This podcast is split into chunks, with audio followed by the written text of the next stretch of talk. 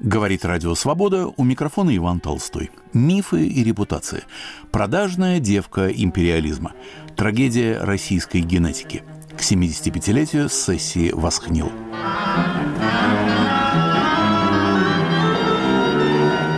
Передача третья. Кобыла Мортона.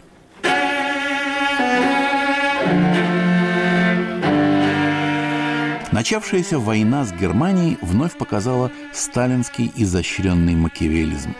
Советская политика в отношении прежних лютых врагов резко поменялась. Последние стали первыми. Кремль опять стал нуждаться в благосклонности Запада, прежде всего в государственно-политическом, но и в симпатиях иностранной общественности, влиятельных людей, искусства и науки – чтобы укрепить антифашистскую коалицию, Сталин решает использовать международные связи советских ученых, восстановить прерванные контакты с западными коллегами. Правда, этому препятствовала судьба Вавилова и процветание Лысенко. В 1942 году Лондонское королевское общество, ничего не зная о положении Николая Ивановича, выбрало его своим иностранным членом. Советским чиновникам нужно было отвечать на неудобные вопросы. Это могло создать трудности в общении с союзниками, и гибель Вавилова превратили в государственную тайну.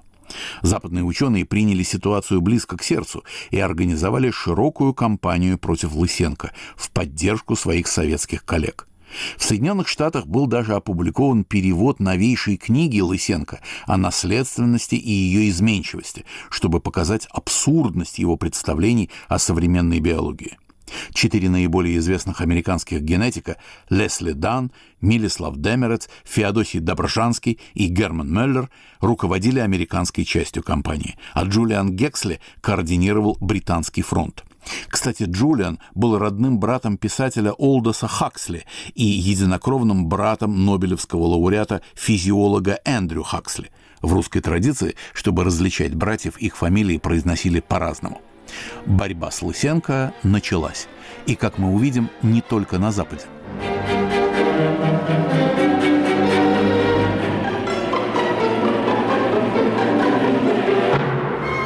Американец Герман Мюллер, несколько лет проработавший в Вавиловском институте генетики в Москве, прекрасно знал и о мракобесии Лысенко, и о захвате им ведущих позиций в биологической науке, о попытках коммунистов задушить генетику. Мюллер держал в курсе западное научное сообщество. Важные сведения о генетике в СССР мир узнал благодаря английскому ботанику Эрику Эшби – 1944 году он посетил Москву, желая увидеть своими глазами Лысенко и его противников. Позднее Эшби написал. «Генетика здесь очень сильна. Я также ознакомился с так называемой генетикой Лысенко. История совершенно фантастическая». Два года спустя Эшби опубликовал книгу «Ученый в России», в которой описал эксперименты Лысенко, ничего общего с наукой не имевшие. В 1945 году на празднование 220-летия Академии наук приехали ведущие западные ученые. Во время банкета Вячеслав Молотов поднял бокал за развитие тесного сотрудничества между советской и зарубежной наукой. Смена курса была заявлена. Нет больше двух наук, советской и буржуазной. Наука вновь становится единой, мировой. Джулиан Гексли был среди гостей юбилея и посетил все генетические лаборатории Москвы и Ленинграда. Встречался со всеми ведущими специалистами. Кроме того, Гексли и Эшби попросили Лысенко прочесть лекцию во время юбилея.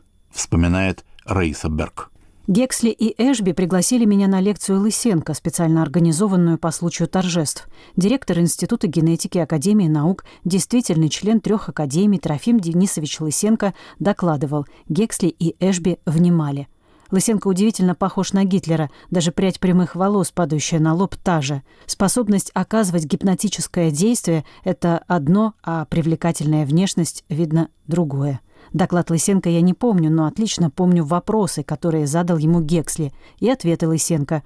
Один из вопросов гласил, «Если нет генов, как объяснить расщепление?» «Это объяснить трудно, но можно», — сказал Лысенко. «Нужно знать мою теорию оплодотворения. Оплодотворение — это взаимное пожирание. За поглощением идет переваривание, но оно совершается не полностью, и получается отрыжка.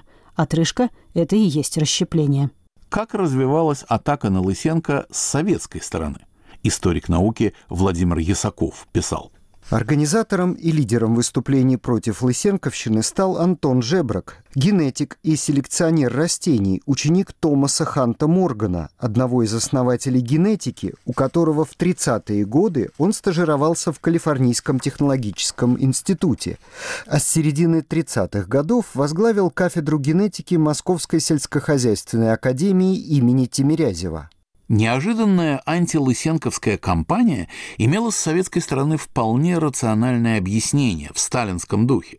Вождь ослабил одно крыло отечественной науки, условно говоря, Вавиловское, чем вызвал недоумение и неприятие Запада. Теперь наступило время придушить второе крыло. Именно так Сталин расправлялся с недовольными все предвоенные годы.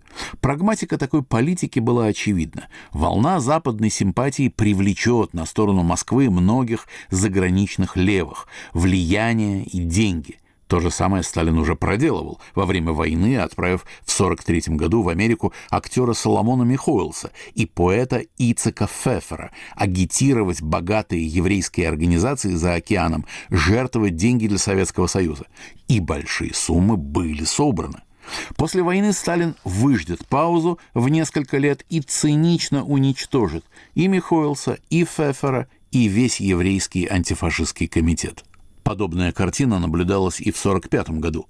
Генетик Антон Жебрак отряжается в США, где обсуждает с американскими коллегами недовольство советских властей Трофимом Лысенко и благоприятные для советских генетиков изменения. Об этом позднее стало известно из письма американского генетика Израиля Лернера Герману Мюллеру – Довольно скоро, пишет он, у Лысенко будет достаточно веревки, чтобы повеситься. В теперешней ситуации поддержка американских генетиков исключительно важна. Вот этой поддержки и хотел Сталин. Жебрак и другой ведущий генетик Николай Дубинин даже опубликовали, вернее, им было велено опубликовать в американском журнале Science статьи о советской генетике с критикой Лысенко и его коллег. В русле этой сталинской логики понятно и назначение в 1945 году на пост президента Академии наук Сергея Вавилова, брата погибшего Николая Ивановича. Сергей Иванович, основатель научной школы физической оптики в СССР, также был академиком. Он был на 4 года младше Николая. Всю жизнь братьев связывала крепкая дружба. Много раз Сергей говорил, что своими успехами в науке он обязан брату, который всегда был для него жизненным ориентиром. Неизвестная судьба Николая терзала Сергея, и назначение его на пост президента Академии наук было тяжелым моральным испытанием. Возможно, он надеялся помочь брату, поскольку ничего не мог узнать о его судьбе. Версия Марка Поповского – Зачем понадобился Сталину весь этот фарс? Назначив Сергея Ивановича президентом Академии наук СССР, он надеялся обмануть тех ученых и общественных деятелей, которые подняли шум по поводу исчезновения Николая Ивановича.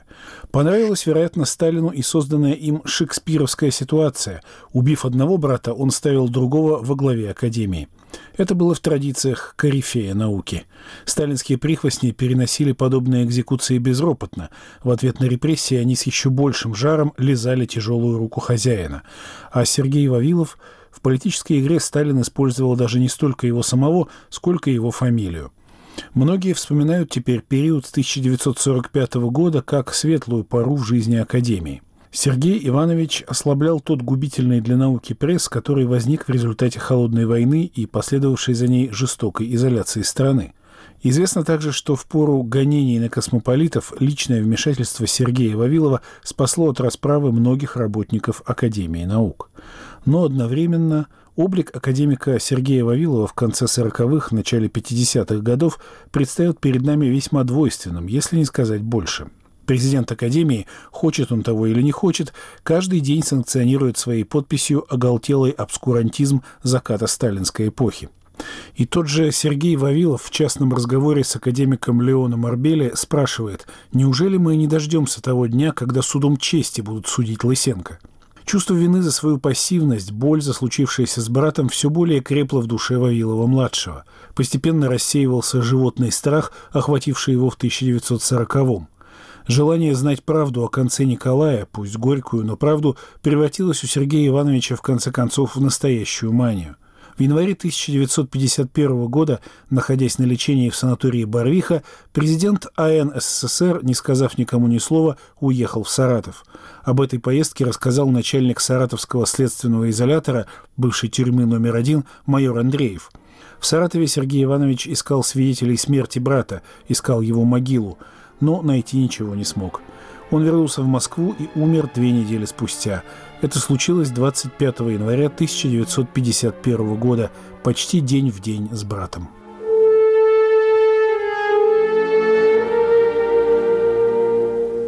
На волнах Радио Свобода в выпуске «Мифов и репутации» передача «Продажная девка империализма.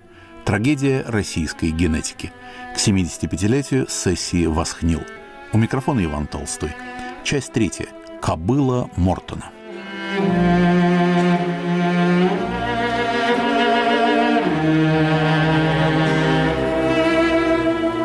Среди тех, кто в тяжелейших идеологических условиях продолжал отстаивать научную истину и чтил имена своих коллег, был выдающийся ученый Лев Берг, эволюционист и географ. Хотя он сам был мишенью лысенковцев и в первую очередь Исаи Презента. Дочь Берга Раиса Львовна вспоминала. Лев Семенович Берг избран президентом географического общества в 1940 году. Его предшественник Николай Иванович Вавилов. Когда Вавилова арестовали, президентом был избран Берг. В 1947 году географическое общество праздновало столетний юбилей. Лев Семенович написал его историю. Специальную главу он посвятил великому географу, ботанику, агроному Н.И. Вавилову.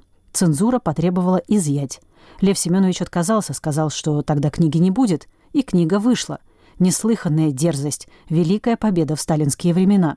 Никто не знал, что с Вавиловым, знали, что арестован, а потом умер или отбывает срок.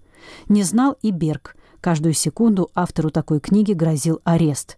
Пока он был президентом, имя Вавилова не вычеркивали из всех книг, хранящихся в библиотеке географического общества, и труды Вавилова не уничтожали. А когда в 1950 году отец умер, библиотека была закрыта и велено было заливать тушью имя преданного анафеме президента. thank you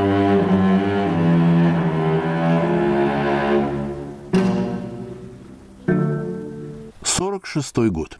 В стране засуха.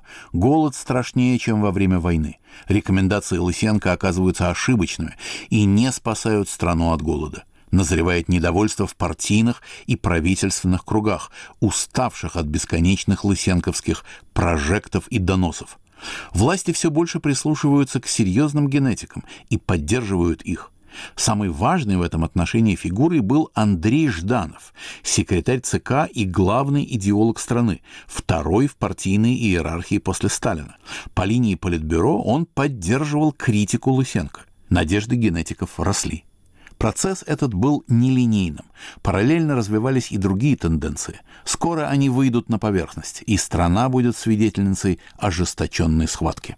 В сентябре 1947 года еще возможно было письмо селекционера Радаевой, адресованное Жданову.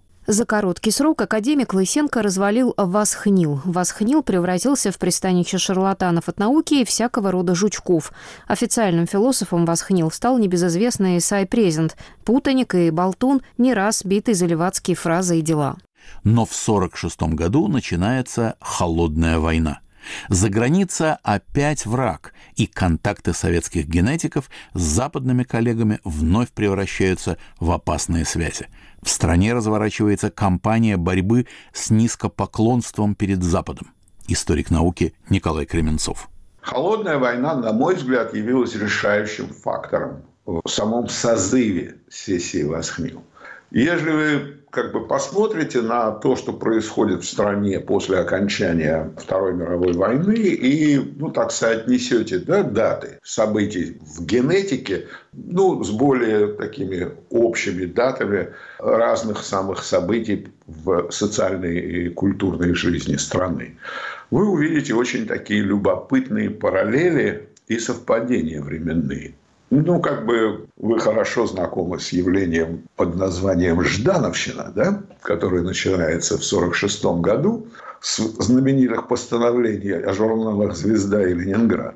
Вот это начинается как бы первые-первые шаги внутренней холодной войны, когда отдельные группы писателей, затем театральных деятелей, затем художников, композиторов и так далее начинают обвиняться в низкопоклонстве перед Западом, и всем им объясняется, что нет, товарищи, надо следовать четко совершенно партийной линии, и как бы почему-то вот, когда вы читаете, да, о Ждановщине в России, наука там нигде не фигурирует.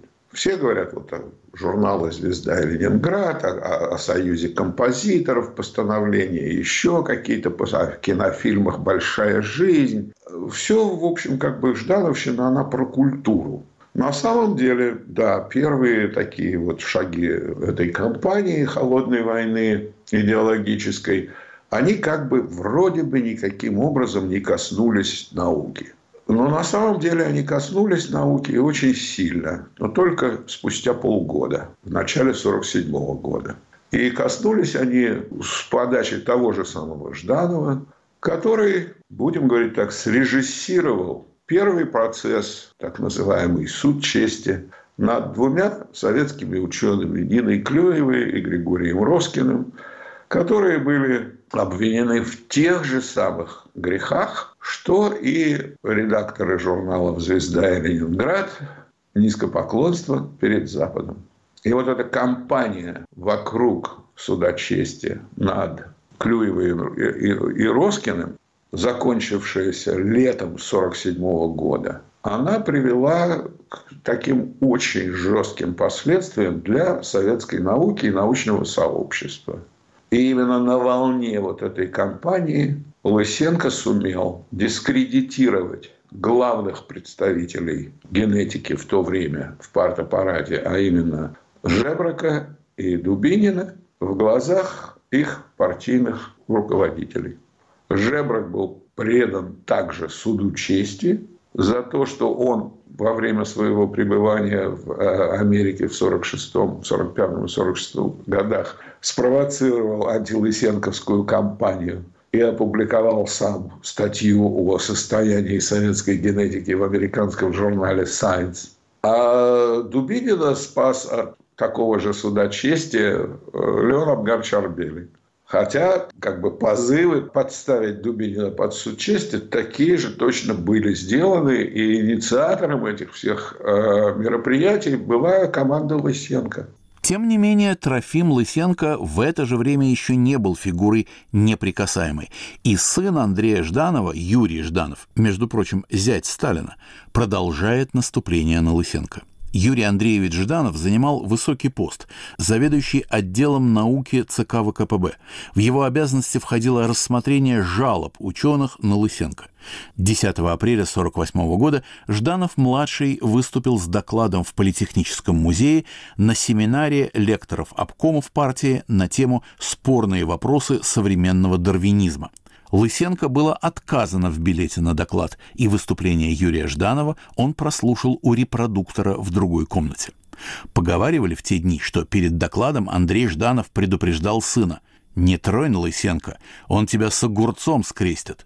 Перепуганный Лысенко решился на отчаянный шаг и написал письмо Сталину, жалуясь, что ему стало тяжело работать, и буквально опустились руки из-за обвинений сторонников метафизического направления в биологии, который озвучивал никто иной, как начальник отдела науки Управления пропаганды ЦК ВКПБ Юрий Андреевич Жданов. И тогда Сталин, замысливший разгром генетики, решает сам выйти на сцену – Юрий Жданов вспоминал роковое заседание Политбюро. Неожиданно Сталин встал и глухим голосом сказал «Здесь один товарищ выступил с лекцией против Лысенко. Он от него не оставил камня на камне. ЦК не может согласиться с такой позицией. Это ошибочное выступление носит правый, примиренческий характер в пользу формальных генетиков. Товарищ Жданов поставил своей целью разгромить и уничтожить Лысенко. Это неправильно. Нельзя забывать, что Лысенко – это сегодня Мичурин в агротехнике. Нельзя забывать и того, что Лысенко был первым, кто поднял Мичурина как ученого. До этого противники Мичурина называли его замухрышкой, провинциальным чудаком, пустырем и так далее – Лысенко имеет недостатки и ошибки, как ученый и человек. Его надо критиковать, но ставить своей целью уничтожить Лысенко как ученого значит лить воду на мельницу жебраков. Вскоре Лысенко был вызван к Сталину. Обещая в кратчайшие сроки исправить положение в сельском хозяйстве, он просил, чтобы его не травили всякие умники и теоретики, призывал отменить формальную генетику как науку буржуазную и поддержать мичуринцев, способных повысить урожайность всех культур. И тут Лысенко напомнил Сталину о ветвистой пшенице, на которую сам же товарищ Сталин в свое время указал и которую лысенковцы якобы уже довели практически до уровня сорта – и вскоре можно будет поднять урожайность по стране в 5-10 раз. Заодно Лысенко попросил разрешения назвать новый сорт «сталинская ветвистая». Вождь милостиво согласился. Это был очередной лысенковский блеф. Он знал, что ветвистая пшеница бесперспективна, быстро вырождается, но советские ученые разоблачать Лысенко не отважились. План Сталина был таков – провести специальную сельскохозяйственную сессию, где будет провозглашен приоритет мичуринской агробиологии над генетикой. Подготовка к сессии осуществлялась в обстановке полной секретности. Не знали об этом ни президент Академии наук Сергей Вавилов, ни академик-секретарь отделения биологии Леон Арбели. Чтобы создать себе численный перевес в Восхнил, Лысенко в обход общепринятой практики избрания в Академию подписал у Сталина список об утверждении 35 новых действительных членов академиками Восхнил из своих сторонников. Совет министров список утвердил – Многие из членов Восхнил и Академии наук, противники Лысенко, не были извещены о предстоящем мероприятии, и лысенковцы оказались на сессии в абсолютном большинстве. Доклад Лысенко для сессии Сталин правил собственноручно.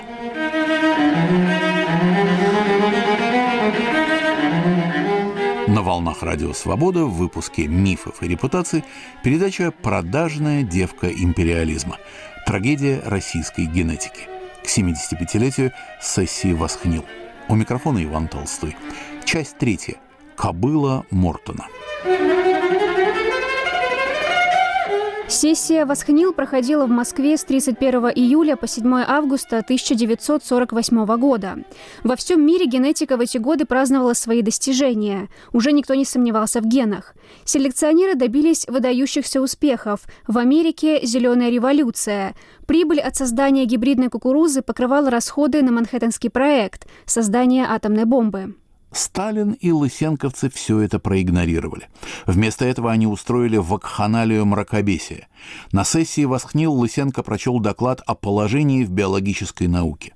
Это были все те же идеи о роли внешней среды в селекции и эволюции, призывы к большей практической направленности биологии и сельского хозяйства, критика морганистов за увлечение мушками-дрозофилами и клятвы в преданности мичуринскому учению.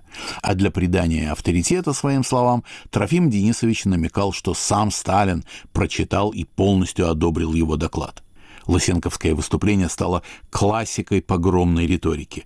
Моргановской генетике он приписывал обоснование расизма и евгеники, служение интересам милитаристской буржуазии. Очень на руку пришлось и монашество Менделя. Раз монах, значит верующий, следовательно, идеалист и метафизик, читай прислужник реакционных кругов.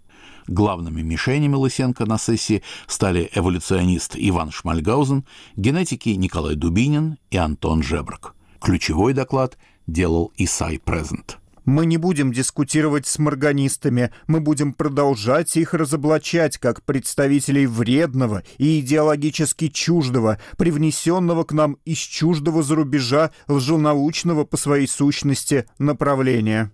Читая о тех временах, задаешь себе вопрос, неужели не сыскался ни один рыцарь Ланселот? Неужели никто не выкрикнул, что король голый? Сессия Восхнил была спланирована не как дискуссия, а как парад победителей. Тем не менее, голоса несогласных все-таки прозвучали.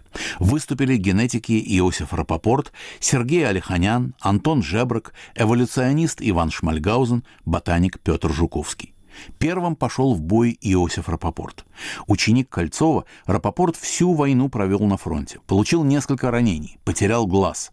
Смелость его была легендарной. В военные годы его трижды представляли к званию Героя Советского Союза. В зал, где проходила сессия, ему пришлось проникать по билету своего приятеля. Вход был ограничен. Во время доклада одного из лысенковцев Рапопорт выкрикнул «Обскуранты!».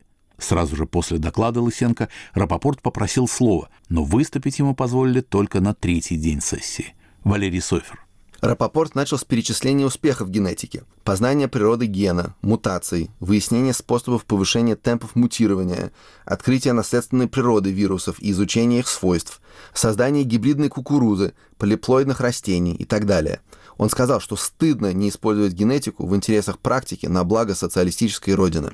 Ходила легенда, что во время своего выступления Исай Презент заявил – когда мы, вся страна, проливала кровь на фронтах Великой Отечественной войны, эти муховоды... И тогда Рапопорт рванулся к трибуне. С черной повязкой на выбитом пулей глазу он был страшен.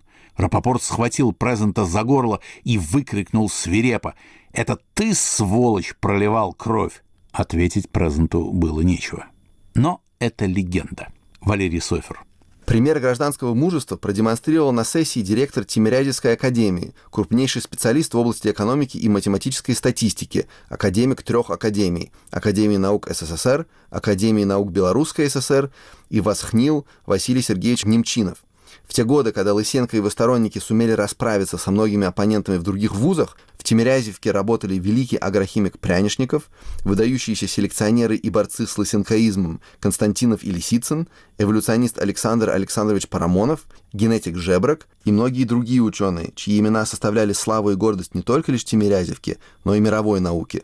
Немчинову не давали говорить, перебивали, оскорбляли. Тем не менее, он не отступил от своей позиции. Немчинов закончил свое выступление словами – я несу моральную и политическую ответственность за линию Тимирязевской академии. Я морально и политически ответственен за ту линию, которую я провожу, и считаю ее правильной и буду продолжать проводить.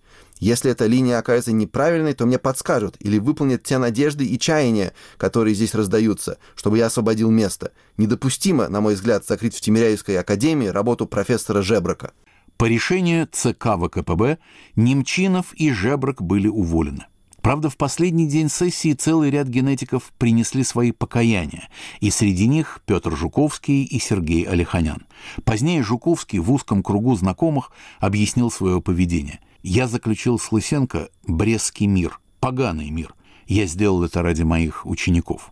В свое оправдание Алиханян, четыре года сражавшийся на фронте, инвалид Великой Отечественной войны, говорил «У меня двое детей и одна нога». Николая Вавилова на сессии восхнил 48 года никто не упомянул ни словом. По аналогичному сценарию вскоре в стране был произведен разгром физиологии, цитологии, вирусологии и ряда других наук. Преподавание генетики было прекращено. Книги из библиотек были изъяты и уничтожены. В знак протеста против гонений из Советской академии наук вышло много иностранных членов. Почти на 20 лет менделизм сделался ругательным словом. Валерий Софер. Полоса массовых увольнений прокатилась по всем университетам, по большинству сельскохозяйственных, медицинских, педагогических, лесных, пищевых и других вузов, по многим научным учреждениям. Всего было уволено в стране около трех тысяч ученых-биологов. Это была настоящая эпидемия варварских гонений на науку. Русская генетика, давшая образцы великолепных исследований, признанных во всем мире, прекратила свое существование.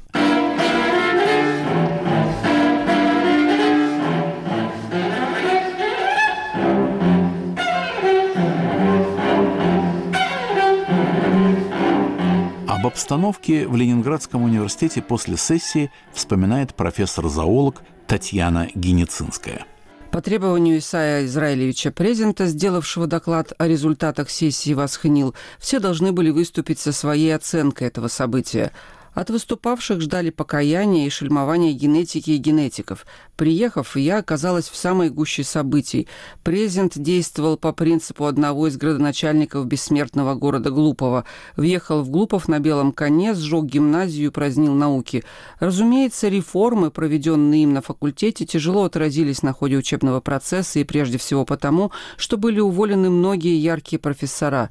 Так, на место Николая Львовича Гербильского, серьезного ученого, главы Большой научной школы, был приглашен некто М.П. Виноградов, человек, по-видимому, невежественный и бездарный. Студенты, посещавшие его курс, по очереди передавали друг другу содержание его лекций как анекдоты – для примера приведу историю с кобылой лорда Мортона, излагавшуюся как доказательство влияния окружающей среды на наследственность.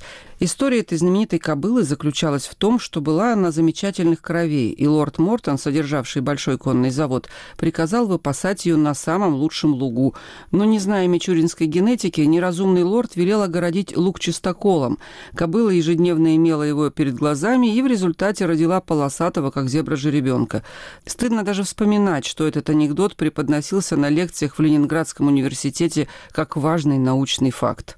В 48-52 годах Лысенко выдвинул теорию о перерождении видов. Под воздействием изменений среды обитания пшеница может переродиться в рожь, сосна в ель, из яиц мелких лесных птичек рождаются кукушки и так далее.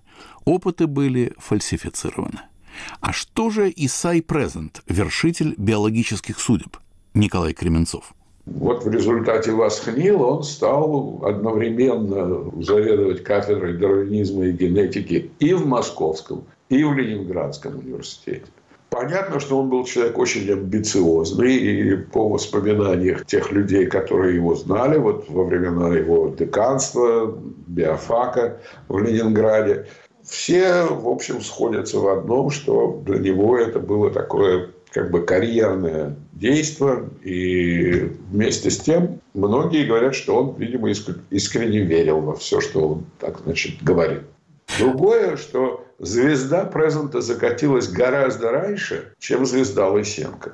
По одной простой причине, что он стал конкурентом для весьма активной и влиятельной группы московских философов-марксистов, которые себя также позиционировали как философы биологии, таких как Митин, и он проиграл эту конкурентную борьбу в конечном итоге. Тем не менее, ведь кафедры генетики в университетах закрыты в эти лютые годы не были. Как же так? Кафедры стали называться либо кафедра дарвинизма и генетики, например, в Московском и в Ленинградском университете. И возглавлял обе кафедры небезызвестный товарищ Презент. А отсюда вывод. Все студенты, выходившие из этих кафедр с дипломами генетики, генетики как таковой не знали. А знали они то, что преподносилось в виде мичуринской биологии. Более того, не только вузовское преподавание, но и школьное преподавание генетики было полностью свернуто. И новые учебники общей биологии для там, 9 класса и для 10 класса про генетику говорили только словами Лысенко. Зловредный менделизм, организм и вейсманизм, и передавая мичуринская биология в лице его, ее лучшего представителя Трофима Лысенко. Вот это самое страшное, что произошло. Исследования генетические, и прикладные, и академические, продолжались, несмотря ни на что, после сессии Восхнил, главным образом под эгидой, ну, будем говорить так, военного ведомства и институций, тесно связанных с военным ведомством. Задача Лысенко на сессии была как раз вот обеспечить захват полной абсолютно системы образования и преподавания генетики. Поскольку к тому времени ну, единичные академические учреждения оставались вне его контроля. И он эту задачу с успехом решил. Тем не менее, академические исследования оказались гораздо сложнее для захвата, поскольку и ученые, возглавлявшие эти учреждения, и те ученые, которые работали в этих учреждениях, использовали ту же самую систему и ту же самую холодную войну для сохранения своих позиций. Как вы понимаете, мгновенно после публикации знаменитого заключительного слова Лысенко, где он сказал, что его доклад был рассмотрен и одобрен ЦК, те генетики, которые чувствовали, к чему все это ведет, стали писать немедленно письма в ЦК. Лично Сталину, Жданову, Маленкову, кому угодно – и пытались объяснить, что генетика на Западе активно используется в работе над микробиологическим оружием. Как вы понимаете, такое заявление в ситуации холодной войны дорогого стоит. И те товарищи, которые таким приемом пользовались, они такие получили возможность проводить свои исследования, закрытые уже, естественно, в рамках вот исследований над бактериологическим оружием. Более того, те исследования над радиационной генетикой, которые велись и до, и после взрыва атомной бомбы над Хиросимой и Нагасаки, они также продолжались, поскольку к 1949 году Советский Союз уже испытал собственную атомную бомбу и работал вовсю над термоядерным оружием. Изучение радиологических последствий и генетических последствий в том числе использования атомного оружия тоже было достаточно серьезным приоритетом. И, грубо говоря, Тимофеев Рисовский, который был арестован в 1945 году в Германии и вывезен в Россию, выжил только благодаря тому, что его быстренько из тюрьмы перевели в Шарашку на Урале, где он продолжал заниматься радиационной генетикой в то самое время, когда сессия Восхнил громила генетику. И на протяжении вот периода с 48 по 56-57 год самые разные научные институты с самыми интересными названиями, типа там Институт химии высокополимерных соединений, имели внутри себя маленькие лаборатории, занимавшиеся генетикой над той самой несчастной мухой дрозофилой, которую уничтожали с большим энтузиазмом поклонники Лысенко по всем институтам и университетам страны. То есть, надев погоны, отечественная генетика продолжала свое тайное существование. Да, да. Она как бы ну, в подполье некое такое ушла. И после смерти Сталина генетика стала так тихо, но достаточно быстро вылезать из этого подполья и восстанавливать свою собственную институциональную базу и создавать новую базу в стороне от тех учреждений, которые контролировались Лысенко. Поэтому, с одной стороны, исследование там над, скажем, выведением новых сортов, селекционная работа продолжалась с 48 по там, 60-е годы, невзирая ни на что. Да, конечно, часть людей, которые там хотели сделать карьеру или там как-то себя поставить в этой системе советской науки, они везде кричали «Ура, ура, ура, Лысенко!» А другие исследователи работали тихо над своими сортами и с успехом их как бы внедряли. И если страна не умерла с голоду, то вот благодаря тому, что новые сорта разрабатывались и внедрялись, и они действительно были гораздо более производительны, чем все, что существовало до этого. Вот это скрытое от глаз изучение природы, скрытое даже от собственной страны, и привело советскую науку к совершенно неожиданным для всего мира результатам. Посреди колхозной нищеты и всеобщего дефицита, при закрытых границах и культе секретности, большевики первыми запускают в космос чудо техники – спутник – этот парадокс, соединение дикости и немыслимого рывка отметил в своем выступлении в 1958 году сенатор Джон Кеннеди, тогда еще не ставший президентом. Мы беспечно считали, что догмы марксизма и тоталитарный пресс способны порождать лишь тупые головы и смехотворные теории, вроде лысенковской генетики. Но при виде спутников нам уже не до смеха.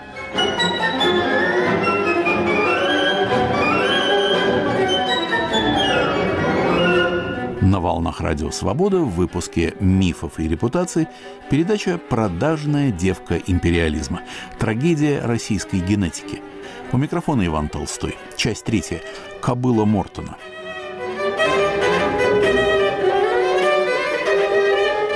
После смерти Сталина оживление стало проявляться во всех сферах жизни. Воспряли и генетики. Видный ученый Владимир Ефраимсон писал, я авторитетно заявляю, что не было ни одного образованного биолога в 30-е и 40-е годы, кто мог бы вполне серьезно воспринимать лысенковское учение. Если грамотный биолог стоял на позиции Лысенко, он врал, выслуживался, он делал карьеру, он имел при этом какие угодно цели, но он не мог не понимать, что Лысенковщина – это бред. Эфраимсон стал в 1964 году автором первой отечественной монографии по генетике человека «Введение в медицинскую генетику». Годом раньше учебник по общей генетике выпустил профессор Ленинградского университета Михаил Лобашов. Этот учебник во многих городах люди еще боялись держать на виду и ставили на книжную полку корешком внутрь. Всегда остается вопрос, почему же удалось в 30-40-е годы разгромить генетику? Генетик Илья Захаров Гезехус. Генетики обосновали существование гена, широко использовали математику, что было непривычно для большинства биологов. Биология в начале XX века оставалась преимущественно описательной наукой. Свойства гена были непонятны как биологам, так и химикам и физикам. В результате в своей борьбе генетика не получала должной поддержки от ученых других специальностей. Некоторым из них и постулаты генетики, и фантазии Лысенко были одинаково чужды. Другим взгляды Лысенко были более понятны и поэтому импонировали. Дискуссии по вопросу наследования приобретенных свойств проходили в СССР в конце 20-х годов и показали, что эта концепция достаточно широко распространена среди профессиональных биологов. Таким образом, выдвинутая Лысенко система взглядов мичуринского учения не вызывала и не могла вызвать всеобщего неприятия в научной среде. Положение изменилось в 40-е и 50-е годы. Илья Захаров-Гезехус – Биология шагнула вперед. Было доказано, что ген – это кусочек ДНК, который кодирует функцию. А открытие двойной спирали объясняло удвоение молекулы ДНК путем матричного синтеза. Новые открытия не только сделали генетику понятной для физиков и химиков, но и увлекли некоторых из них – так, например, в 1950-е годы с лекциями по генетике в Москве и Ленинграде выступал физик, впоследствии Нобелевский лауреат Игорь Евгеньевич Там. Осенью 1955 года 300 советских ученых направили в президиум ЦК КПСС докладную записку. Она вошла в историю под названием «Письмо 300». Здесь говорилось о колоссальном вреде, наносимом лысенковцами сельскому хозяйству, их бредовыми и безуспешными попытками быстрого обеспечения страны продовольствием на основе достижений мичуринской биологии – Записку подписали ленинградские биологи Лебедев, Чурсанова, Оленева, сотрудники ботанического и зоологического институтов. Обращение было поддержано отдельным письмом и тяжелой академической артиллерии из 24 крупных физиков и математиков, среди которых были Там, Ландау, Капица, Сахаров, Зельдович, Харитон, Франк Каменецкий и Кикоин – Завершалось это наступление на Лысенко визитом к Хрущеву президента Академии наук Несмеянова и Курчатова, которому в то время особо благоволил хозяин Кремля за недавний триумф на испытаниях термоядерного оружия. Хрущев в ходе этой беседы довольно быстро пришел в ярость, назвав письмо гнусной коллективкой, а обоим академикам на прощание настоятельно рекомендовал заниматься своей физикой и химией и не лезть в биологию – бросив им вдогонку. «Товарищ Несмеянов, только вот что, Лысенко у меня не трогайте, головы рубить будем». Ленинградская школа генетиков, больше других пострадавшая от Лысенковщины, первая же и подала признаки возрождения. Профессор Татьяна Геницинская – на нашем факультете впервые после позорной сессии двух академий выступил с чтением курса лекции академик Леон Абгарович Арбели. В актовом зале Ленинградского университета состоялось заседание общества естествоиспытателей, на котором впервые после сессии «Восхнил» были публично подвергнуты критике некоторые концепции Лысенко. Иными словами, Ленинградский университет раньше других вузов страны победил мракобесие, и этой победой мы обязаны нашим замечательным ученым, их честности, смелости и упорству – прежде всего Дмитрию Николаевичу Насонову, Валентину Александровичу Догелю, Юрию Ивановичу Полянскому, декану факультета Армену Леоновичу Тахтаджану, Михаилу Ефимовичу Лобашову, ректорам университета Александру Даниловичу Александрову и Алексею Антоновичу Ильюшину. Тем не менее, последний карьерный успех Лысенко пришелся на правление Хрущева. Раиса Берг вспоминала. Хрущев попал под влияние Лысенко, и положение становилось все хуже и хуже. Цензура завинчивала гайки. В центральной прессе появились разгромные статьи против генетиков и биологов, поддерживающих генетику. Разгромили редакцию ботанического журнала, и статья в «Правде» поносила порочную его линию. Очень попала Жаресу Александровичу Медведеву и Валентину Сергеевичу Кирпичникову. Гром грянул из высших сфер. Лысенко получил трибуну на страницах «Правды». Казалось, этому не будет конца. Став личным советником Хрущева по сельскому хозяйству, Лысенко в начале 60-х годов, ненадолго до засухи 62-63 годов, вновь возглавил Восхнил. При Хрущеве ни одна газета, ни один журнал не осмеливались выступать с критикой Лысенко. Но когда в октябре 1964 года Хрущев был снят со всех постов, сразу стало ясно, что Лысенко держался на плаву только благодаря его поддержке. Уже через несколько дней в широкой печати появились статьи, реабилитирующие генетику. Однако большинство сторонников Лысенко, занимавшие высокие посты, свои должности сохранили. Некоторые из них затаились, другие перестроились, третьи еще 20 лет пытались отстаивать положение мичуринского учения. Сам же Трофим Денисович, оставшись академиком, до своей смерти в 1976 году заведовал экспериментальной базой Академии наук Горки-Ленинский. Ну а реакционный австрийский монах Грегор Мендель, как ни в чем не бывало, превратился в прогрессивного чешского исследователя.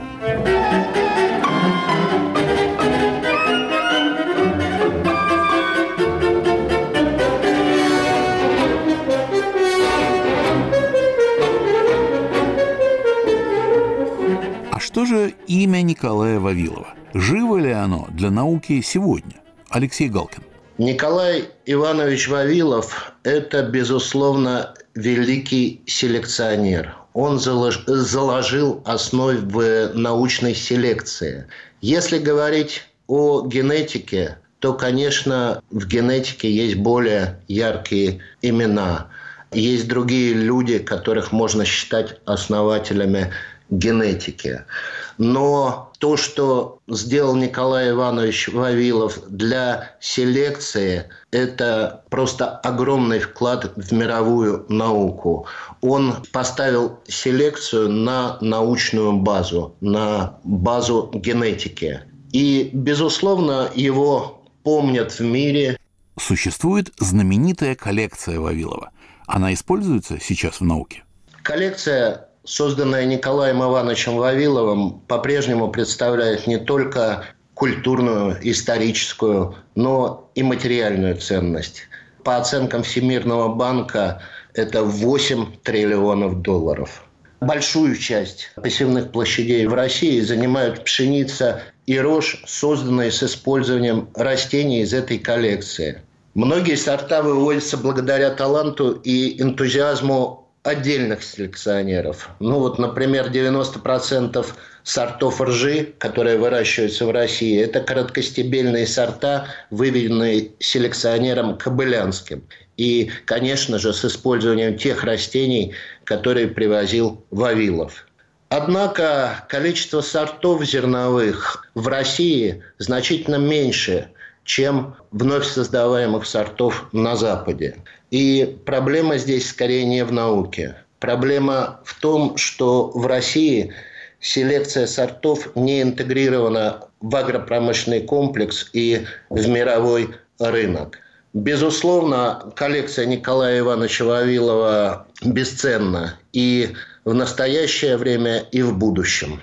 Наша панорама драматических событий в истории российской генетики была бы неполной, если бы мы не задали вопрос, как смотрит на генетическую теорию сегодняшняя наука.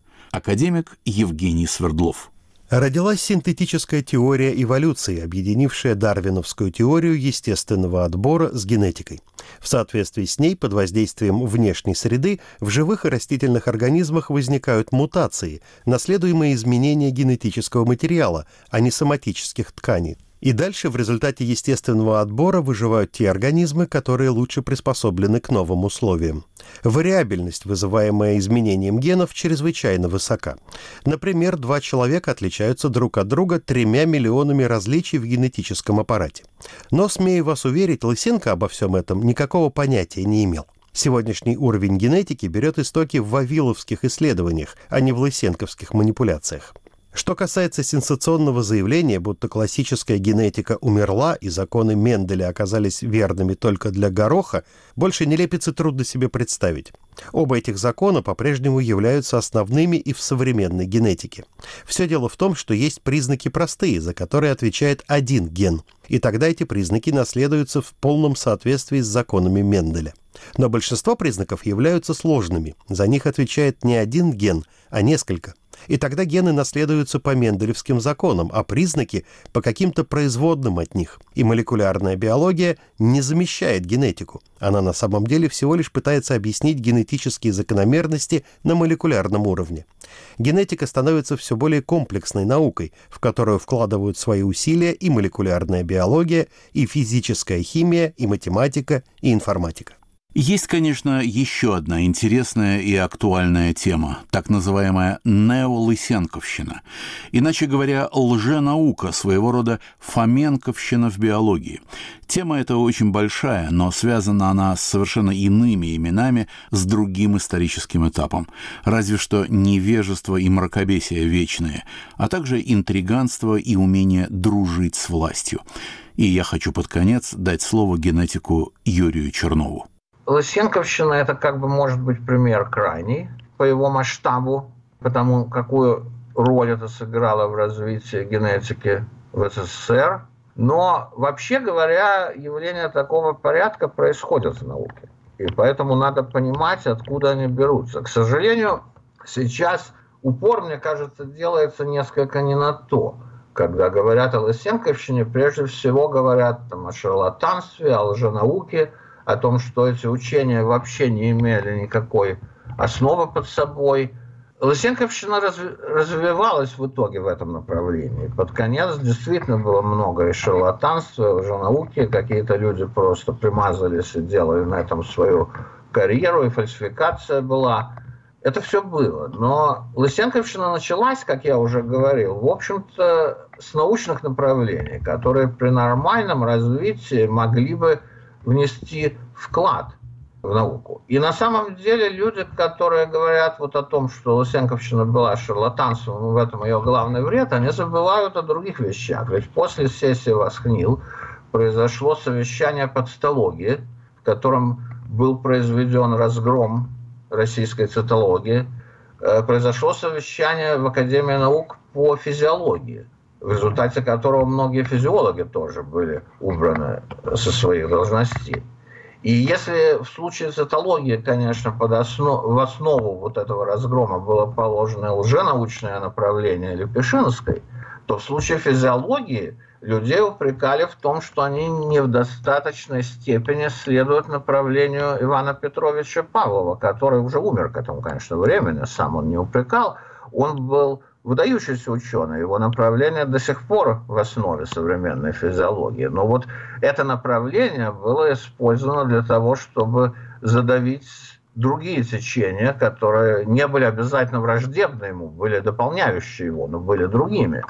То есть чисто научная концепция тоже можно использовать для разгрома науки. И вот это, конечно, на мой взгляд, очень важно. Это надо изучать и надо понимать, как это происходит. Наука к сожалению, не развивается так, как мы хотели бы это видеть в идеале. Наука давно уже перестала быть как бы делом небольшого количества подвижников, не заботящихся о земных благах и служащих в науке как в храме. К сожалению или к счастью, я не знаю, но сейчас наука – это часть нашей общественной жизни. Есть очень разные ученые. Люди заботятся не только о научных достижениях, но и о своем благополучии – научные теории побеждают не только потому, что они доказываются э, экспериментом, но и потому, что их активно пропагандируют и привлекают новых сторонников. Финансирование привлекается на науку не только потому, что наверху понимают, что это важно, но и потому что люди снизу объясняют, что именно важно людям наверху, и не всегда правильно. То есть, в общем, вот это все надо изучать. Лысенковщина – экстремальный случай, явление, которое имеет гораздо более общий характер. На волнах Радио Свобода в программе «Мифы и репутации» вы слушали третью заключительную передачу «Продажная девка империализма. Трагедия российской генетики» к 75-летию сессии «Восхнил». Над циклом работали Ольга Поленова, режиссер Юлия Голубева и редактор Иван Толстой.